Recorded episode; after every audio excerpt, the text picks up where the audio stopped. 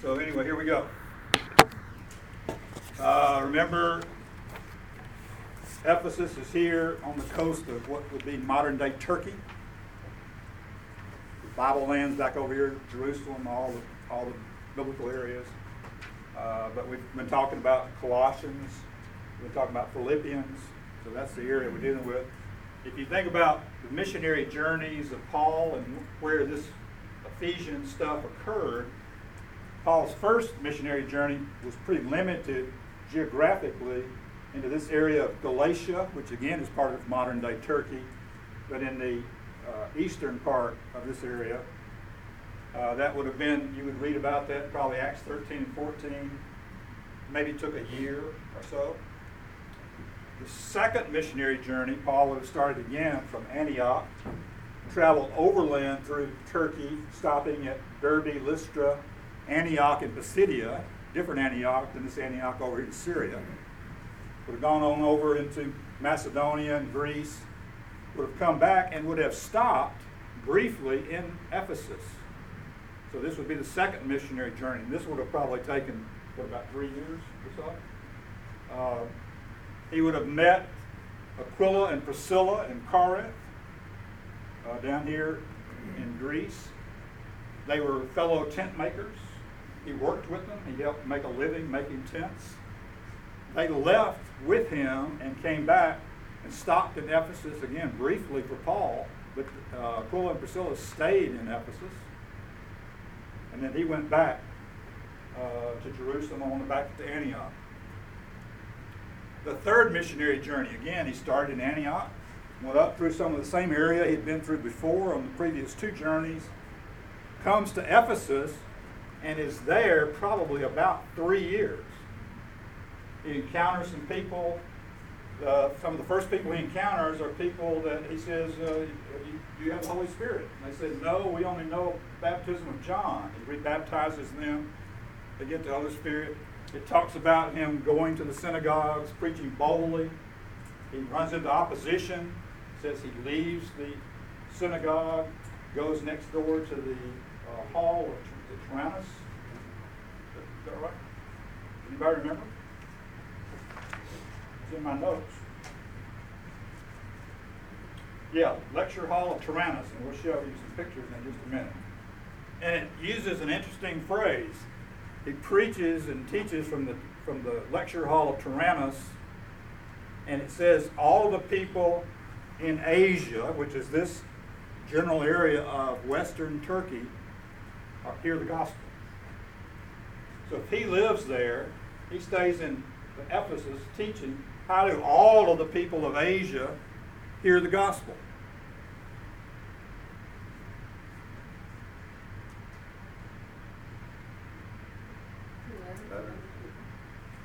Communication letters. Letters, but what else?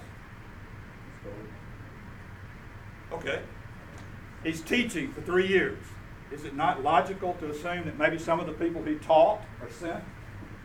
How many of you have ever been or raised in West Alabama near Jasper? Anybody, anybody ever from Jasper? There was a preacher by the name of Gus Nichols who preached in Jasper, Alabama for more than 40 years or more.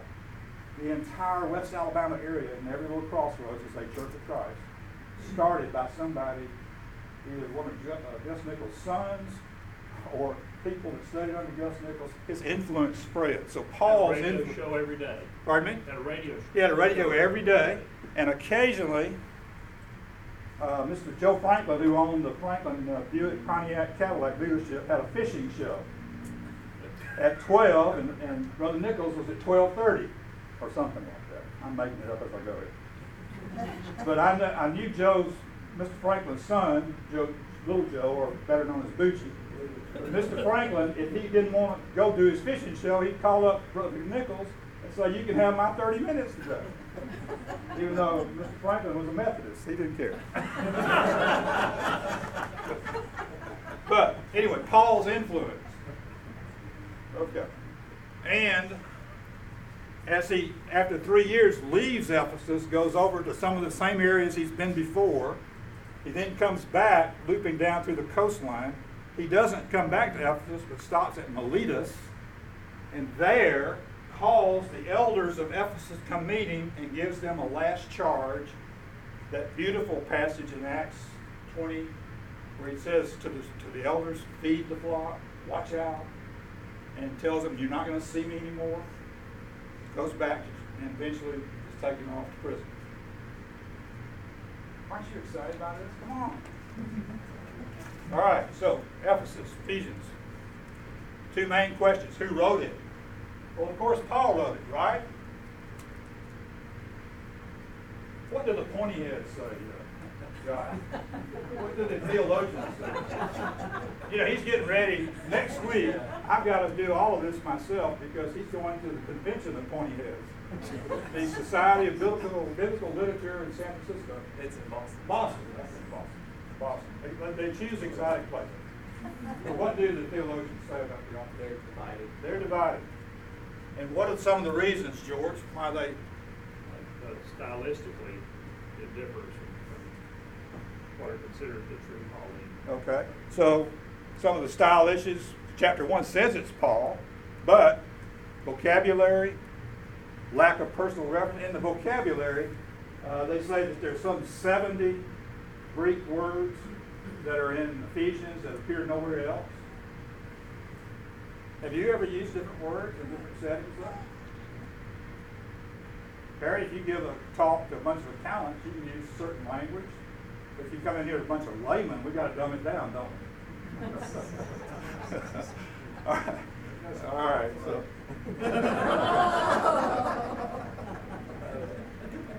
First Corinthians two, Paul says to the Corinthians, I came to you not in fancy words. He says, I chose to use a very plain language to you so that it wouldn't be me that you were attracted to, it would be the gospel. And yet, Ephesus, Ephesians, deals with more loftier subjects. It's a, it's a much richer theological book. It's not dealing with specific issues, is it? It's about basic theology. So, I, along with others, am willing to give Paul the benefit of the doubt. Okay. And was it really written to the Ephesians? As I just said, it's not written into uh, in response to some specific problems like Colossians, where Paul's really trying to say to them the all sufficiency of Christ. It's not uh, apparently not in response to specific issues. Several of the earliest manuscripts don't say in that verse one or two, whatever it is, Ephesus. That, that word's missing in the early manuscripts. Some think it might be that missing letter to Laodicea.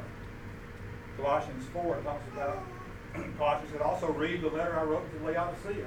We don't know where that letter is, maybe it's this letter. Maybe it's the Ephesian letter. Uh, Tychicus is the, is the same person carrying the Colossian letter. He's carrying this letter, so this indeed may be uh, the missing letter to Laodicea. The style of, of the, of the, of the uh, letter is more like a sermon or a poem, and of course, prayer plays an important role in it. But what N.T. Wright says is this. He says, if we suppose that Paul intended the letter to go to several young churches within a hundred miles or so of Ephesus, we won't go very wrong. What difference does it make if it's to Ephesus or Laodicea? Probably not a lot. Okay, uh, I know it's a little bright. You may not be able to see this. Uh, Sally and I had the, the pleasure of visiting Ephesus a few years ago. If you can picture a very hilly place, down way down here is flat. You're looking down the hill, down this main street that they have excavated over the over the last many years. Remember, this area of Turkey is uh, very subject to earthquakes. It's been subject to conquering by various armies over the years. And so Ephesus disappeared, and this is portions that they've excavated. So you're, the way they did is, you know, us being very elderly looking people, They bused us up to the top of the hill, and we walked back down this hill and eventually met up with the bus down in the parking lot, so it wouldn't tax us too much, you know. They didn't want to have a staff cardiologist on call. Uh, another picture, here's a very elaborate facade of a building they've excavated. Don't know what this was. Somewhere along in here is where they had the public toilet. They had a row of toilets in this room. They were made out of marble or, or granite or something. And supposedly those who were, could afford it in the wintertime would pay their slaves to go in and warm it up for them by sitting on that cold. I mean, come on. I mean, how would you want to sit down on a cold stone? Uh, here it is. Another, Don't try that at home. That was a visual I didn't need. another, uh, just a rocks. This very elaborate building is the, they call it the Library of uh, Celsus, I believe they call it. That facade has been reconstructed. And you can see too, in an area with an earthquake, why that would crumble, right? And then the last, this is hard to see, but you're standing flat. This is a very curved coliseum. And rows of seats. You could play a football game in there if it had a little bit more room. But standing down at, at, at the ground level with these seats on a curved basis, the acoustics are perfect. And so you, an orator can make a speech, be heard by everybody there without amplification. All right, so, how are we doing on time? I got five minutes to cover this. Review Paul's an apostle through the will of God, and again, Paul's uh, road to Damascus experience truly was a call directly from Jesus. Grace and peace. Grace, a free gift, not something we earn. You know, we oftentimes we read these openings and you see grace and peace, and you just kind of gloss over it because it's familiar, but the concept of free gift is not something that we uh, gloss over. Uh, shalom, peace, not just the absence of conflict, but the deeper meaning, the, the, the, everything that makes for a person's well-being. You, you wish somebody shalom, it's not just not getting arrested or beaten, inner, inner feeling as well. And I think Josh did a great job from what I hear, talking about predestination. God chose us, but He chose us corporately. All those who will believe, who will accept Jesus, were predestined to be saved. And then verses 9 through 14, God's secret plan was that it was for everybody, not just to the Jews, but to everybody, to reunite all of mankind. As you think about what Josh has been preaching on the last few weeks about forgiveness versus reconciliation, that oftentimes we as human beings can forgive somebody, but we can't achieve reconciliation.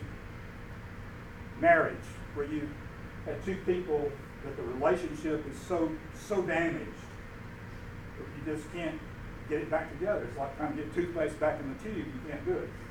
But when Jesus uh, Jesus forgives and God forgives, it is reconciliation that occurs. He brings us back close to Him, as we'll study today. Hebrews 10 talks about the concept that because of Jesus' sacrifice, sins are remembered no more. You know, we forgive, we still have the nagging, the nagging memory of that traumatic event that occurred that made that separation occur. And it's just impossible as humans sometimes to put that out of our mind and truly be reconciled. And then, uh, so God's plan is to reunite all mankind. The down payment, of the earnest money was the Holy Spirit. That's God's promise that He is going to do it. Part of our, you know, we're, we're now, we are saved, but not yet.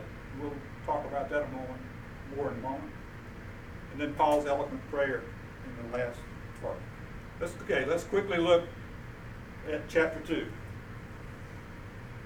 Once you were dead, doomed forever because of your many sins, you used to live just like the rest of the world, full of sin, obeying Satan, the mighty prince of the power of the air. He's the spirit at work in hearts of all those who refuse to obey God.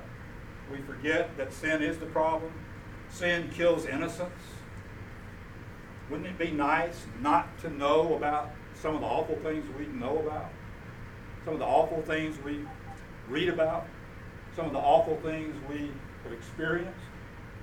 Anybody who's ever been in the military and they, they've seen up close and personal the conflict that happens on the battlefield because man can't live together. They don't want to see that again. Addictions, greed. Those of us who are business people or just ordinary people that are not in the business world, we want something so bad that it becomes ruling in our lives. Sexual addiction, opioids, whatever, as Randy so eloquently talked about this morning about their son, Christopher. Uh, we are under God's anger. He talks about we're under God's anger because of sin. Separation took place in Genesis, and it's the process of working back toward reconciliation that the rest of the Bible has been uh, brought to us for. Uh, Paul says all of us used to live that way, following the passions, desires of our evil nature, our, our sinful nature. We're, we're prone to getting into temptation. But, verses 4 through 10, but, that's a big word, but, but God is so rich in mercy, so rich in mercy. Uh, we used to live in sin, we were under God's anger. Because we were under God's anger, we need a way to be reconciled. That's the need. And here, Paul says, here's, here's the good news. Uh, God is so rich in mercy, He loved us so very much that even while we were dead, because of our sins, He gave us life when He raised Christ from the dead. It is only by God's special favor that you've been saved. And here's an interesting verse. For He raised us from the dead along with Christ. The vision of Romans chapter 6 and 3. We come up out of baptism. We've been figuratively buried with Jesus. We've been raised. And we are, and we are, as though it is right now, we are, not we will be, but it says we are seated with him in the heavenly realms, all because we are one with Christ Jesus. Randall, talk about that a little bit. We are now. How, how can that be? So, no, you're have to say, you know, I was reading something. Okay. It says we are, he's raised us up with Jesus, and he has seated us with Jesus at the right hand of God. It says we are seated with him. That's one of those uh, ten dollar questions, isn't it? I just know that Psalms one ten, that's, that's a reference to Psalm one ten, and that's a very, very awful scripture. It's just an incredibly important picture. And the fact that we share in that inheritance, that's, that's a gift. That's, And this is one of the deep theological things. If you want to, if you want to read a theological concept and think about it deeply, here's what I'm doing. Here's a promise we as Christians, it's one of those now and not yet. But, you know, it's, this is a picture of us sitting with Jesus at the right hand of God in a place of honor. What a promise. And he says it's, it's reality now if we have enough faith to deal with it. I think of, uh, I can't say his name, Mephibosheth, I can't think, of who, who had no, no place at, at, at David's table. But he brought him in. But he brought him in, and he said, hey, there will not be a day that you won't be sitting at my table, and he was like awed by that. And it was because of the relationship with David with his father, right? Exactly. And so here's the picture, here's the reality now. Jesus, because God's doing because of what Jesus did, He's allowing all of us, the brothers and sisters of Jesus, to come in and, and occupy that, that place. So wonderful picture. He loved us even when we were dead in our sins. Life came when Jesus was raised from the dead. We are one with Christ Jesus, all hugely uh, deep pictures. And then God can point to us as examples in the future how He's loved all of us. We're saved by grace, a gift from God. Can't claim it on our effort. We are God's masterpiece. And this, these verses, verses 8 through 10, I'll cover that real quickly and then let Josh have five minutes to do this. God saved you by his special favor when you believed, and you can't take credit. It's a gift of God. Salvation is not a reward for the good things we've done, so none of us can boast about it. But then verse 10 For we are God's masterpiece. And that's a tremendous picture, a, a, a, a vision of what you think about a huge, uh, Mona Lisa, one of the great paintings, of the, uh, the, the picture in uh, the museum in Florence, of, uh, or the no, sculpture, sculpture of David that uh, was done. Anything beautiful it says we are His masterpiece. He's created us anew. Art- artistically, He's created something out of nothing. We're sinful people, so that we can do the good things He's planned for. us. Works didn't save us, but we're created so we can do good works. And this week, I read N.T. Wright on this. Remember that we're dealing with a we're dealing with a Church of England guy, so but very smart. Pointy head. Paul speaks in Romans, Galatians, and Philippians of being justified by faith. Here in verse 8, he speaks of being saved by grace. Justification and salvation are not the same thing. Justification has to do with people belonging to God's family.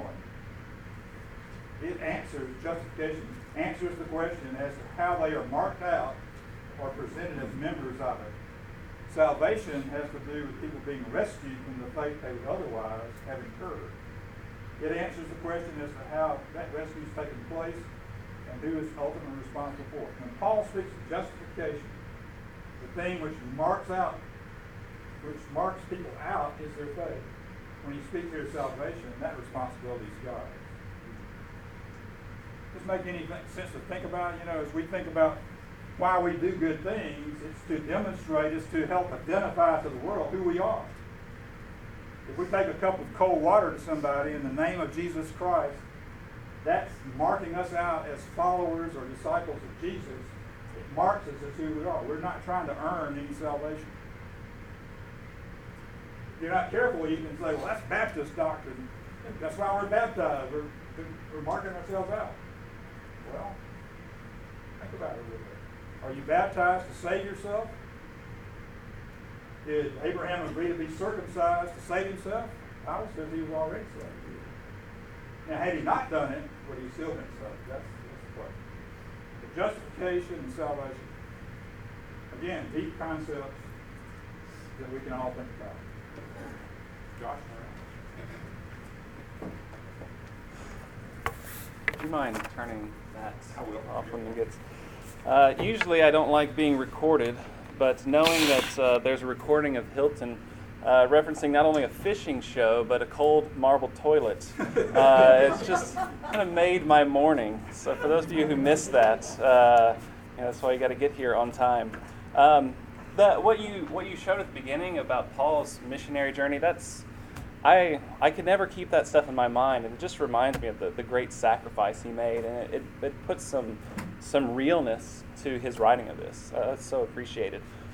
Um, in Ephesians uh, two, the what Hilton just covered, um, as he talks about the already not yet sense of salvation, that Paul can talk about salvation in past, present, and future tense. It's something that, that Jesus has accomplished, past tense, that we even experience to some degree now. We are seated, we are raised uh, with Christ, and in future tense, we will be uh, made whole. Uh, so you have these kind of three dimensions to salvation that we're, we're kind of in this limbo in, in this, yes, it's happened, we begin to experience it, not all the way yet.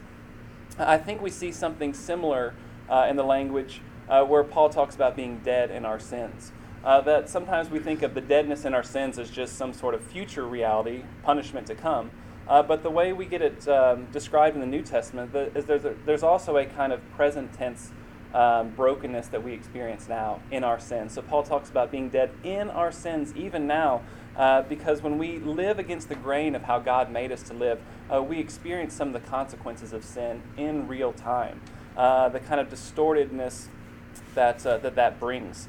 Uh, Paul also talks about sin with holistic language. It's our minds. The way of thinking is distorted by our sins. Our desires, our hearts are distorted by sins, even our bodies to some degree, so that uh, as we think about what Christ does for us now and in the future, we also are reminded of how sin hurts us now in multiple ways, uh, and not only in future reality, uh, so that we can see both uh, the depths of sin and the riches of God's saving grace in us, so that we are reminded of sin is not those things that I really wish I could do if God would let me get away with it, uh, but rather we see sin as that which promises so much, but it only takes and takes and takes. Uh, and God, although He might have a, a, particular yoke to put upon us, it's light and it's easy and it's life giving. Uh, so, um, it might be uh, the only real thing that I add to those first 10, 10 verses. Uh, it's beautiful, though. Those first 10 verses capture so much in such a, uh, such a small segment. When we get into verse 11, then, um, after Paul has laid out something like the basics of Christian theology, um, Paul says, Therefore remember, and it sounds like he's speaking to a largely non Jewish audience, a Gentile audience. Remember that formerly you who are Gentiles by birth and called uncircumcised by those who call themselves the circumcision, which is done by human hands, remember that at that time you were separate from Christ, excluded from citizenship in Israel, and foreigners to the covenants of the promise, without hope and without God in the world. Uh, it's interesting that he talks about um, those who are called the circumcision and the circumcision made by hands. You almost see scare quotes. The language made by hands is typically associated with idolatry. So it's almost like he's saying, these people who they yes they've undergone the ritual of circumcision but in a sense they don't really experience the circumcision of the heart. They've almost turned circumcision into its own idolatry. They've taken that which is good and made an idol out of it. And i think that'll preach right? Uh, we do that in church. That's not just something that jewish people did back then. We take something that's made for good maybe a sign of, of faith like baptism and we can turn it into an idol. We've done this therefore that's all that matters. Or in our um, kind of Christian culture, uh, the, the trend right now towards making tolerance uh, the main virtue. Tolerance is good, but when you make tolerance the main virtue, it becomes an idol and starts becoming more corrupting uh, than helpful. So, make keeping the good in its proper place and not allowing it to move to a place of idolatry is very important. Uh, as we see Paul even referencing how that happened with something good like circumcision. But what he calls them to remember is their former alienation as Gentiles, uh, alienated from the covenants of promise, without hope and without God in the world. Um, as, I was, as I was reading about this and trying to take this seriously, uh, one of the commentators said, uh, for us who are Gentile Christians, which is probably most of us here in a Middle Tennessee church uh, who don't have Jewish backgrounds, we, Paul is inviting us to remember where we would be without Christ. It's as though um, considering um, one of the best ways to get at who Christ is is to think where we would be without Him. And it, and as I try to lay, you know, in bed tonight, doing my best, often failingly, to put my phone down or something like that, and lay in bed and just think, where would I be? You, you can't help but think, oh, thank God, thank God for Jesus, thank God for what He has done. Uh, that I am not without hope and apart from God in the world. Interestingly, the word atheist is in here. Without God is atheoi uh, in Greek, and he connects without God to without hope. And as I referenced that um, atheist philosopher uh, last week, um, Rosenberg, uh, he basically confirms this no God, no hope for any sort of full restoration. And you just deal with that. Um, and I think, yeah, you're right. No God, no ultimate hope. But that's not where we are as Christians. We have God and we have hope. Remember this. And he said, Then you were excluded from citizenship. And he's going to pick up on this language again in verse 19, where he's, I think it's verse 19. Uh, he's going to say, But now, now you are no longer for foreigners. You are citizens and all the rights that come with that. Uh, verse 13, But now in Christ, you who once were far away have been brought near by the blood of Christ. Um, Hilton rightly highlighted that language, but God, in chapter 2, 1 through 10 this is where you were. But God stepped in and made this dramatic change in your reality. Um, but God, who is rich in mercy, we sometimes have this distorted idea that God is rich in wrath or something like that. He is abounding in anger or something. But the language in, in Paul is no, God is by nature rich in mercy. And so he deals with uh, the wrath that we might experience, he steps in and takes upon himself by giving us his son. This is who our God is. Uh, and it's, it's, it's inspiring. Uh, and here we have So, but God in verses 1 through 10, it's now, but now in Christ. This is a game changer. But now in Christ, we who are far away have been brought near by the blood of Christ. Verse 14, He is our peace. He has made the two groups one and has destroyed the barrier, the dividing wall of hostility, by setting aside in his flesh the law with its commands and regulations. Um, so here's what he's calling them to kind of remember. You were apart from Israel and what God was doing in them as Gentiles, uh, which meant to some degree you were apart from God. But now, but God, uh, things have changed. Uh, you were formerly, in a sense, dead. You were not citizens. You had no hope. You weren't part of the covenant. But now, and he uses both the language in verse 13 and I think in verse 16, by the blood of Christ or by the cross of Christ, some in some mysterious way uh, that that we can't even begin to capture, but there are rich metaphors in Scripture. Somehow, the sacrifice of Christ brings healing, takes us from being apart from Israel and apart from God and not citizens and no hope and not part of the covenant, uh, and a massive change has happened. And so, what he's going to lean into in this is the peace that's brought, and particularly in Ephesians, uh, when he talks about peace. Um, he moves from this idea of inner peace. That's not his focus here, although that's part of being uh, having hope and being part with God. But here he looks at that shalom, as Hilton was talking about, as this richness. And the two angles he takes, instead of focusing inward, is how we have peace with God and peace with one another. He's going to hone in on, yet Jews and Gentiles had a division. But now, but by Christ, uh, there is reconciliation, there is peace. The two are made one. and this two into oneness brings access to God, new citizenship, and the language that he's de- destroyed the dividing wall. Um, this can be a generic reference to just a source of division, but he also might be picking up on this idea uh, that in the temple courtyard, uh, there was a four foot high barrier uh, where the Gentiles were supposed to stay outside of, uh, those Gentiles who were kind of friendly to Judaism.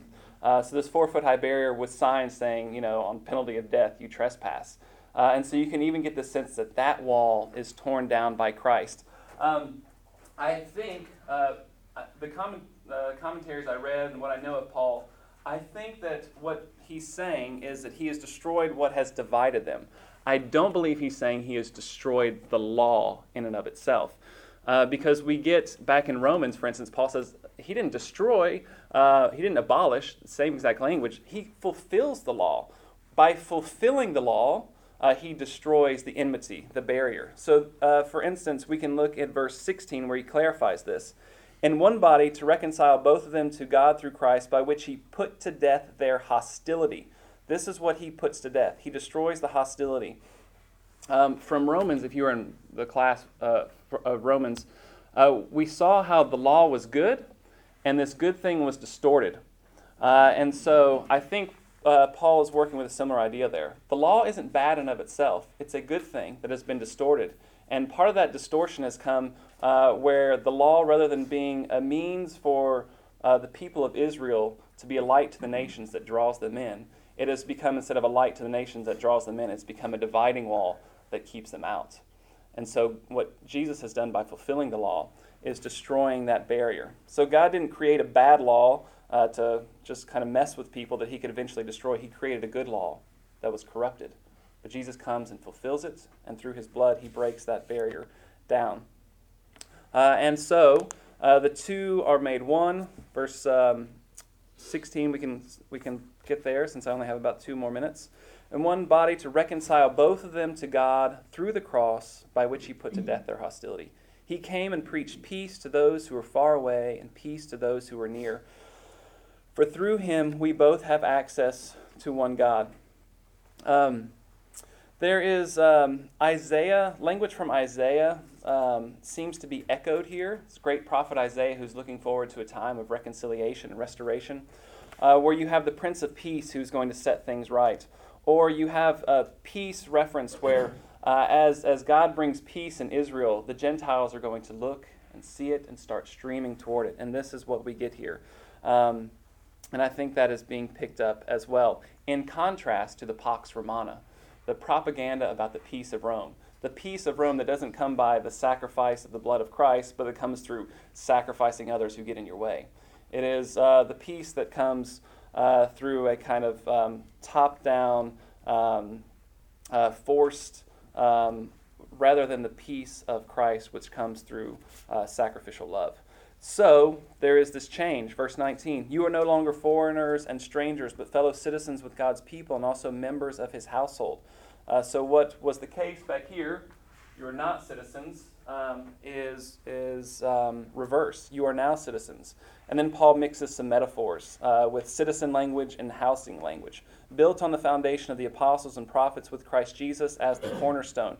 In him, the whole building is joined together and rises to become a holy temple in the Lord. So these people who were outside, who were foreigners, who had the dividing wall between them and the temple, now themselves become part of the temple. It's this beautiful picture. Uh, those uh, who uh, were excluded are now not only brought in, but they become part of that building itself. Just as Israel was in slavery, if you know their story, they were in slavery, God calls them out and He calls them a royal priesthood, uh, which doesn't mean they're all priests, but it means they're all going to represent God. So now the people who were once foreigners have been brought in, and they're not just brought into some sort of vague peace, but the kind of peace that then uh, empowers them to be God's representatives in the world. What Hilton was getting at, to be God's workmanship, created in Christ Jesus for good works. Um, this is a, a, beautiful picture. And what we get here is he brings the two one is not, he brings two different people into one kind of blended, you know, new um, ethnicity, but it seems as though they both they, they retain their distinctions. They're still Jew, they're still Gentile. But part of the beauty of Christ is he brings peace in the midst of these differences, not by eradicating the differences, uh, but by eradicating the enmity that, that, that prevents them from appreciating those differences. Uh, so, a really powerful picture of the peace of Christ um, that it's easy to take for granted today as Gentiles, uh, but we are reminded about what, uh, what Christ has accomplished. Closing thoughts, Hilton?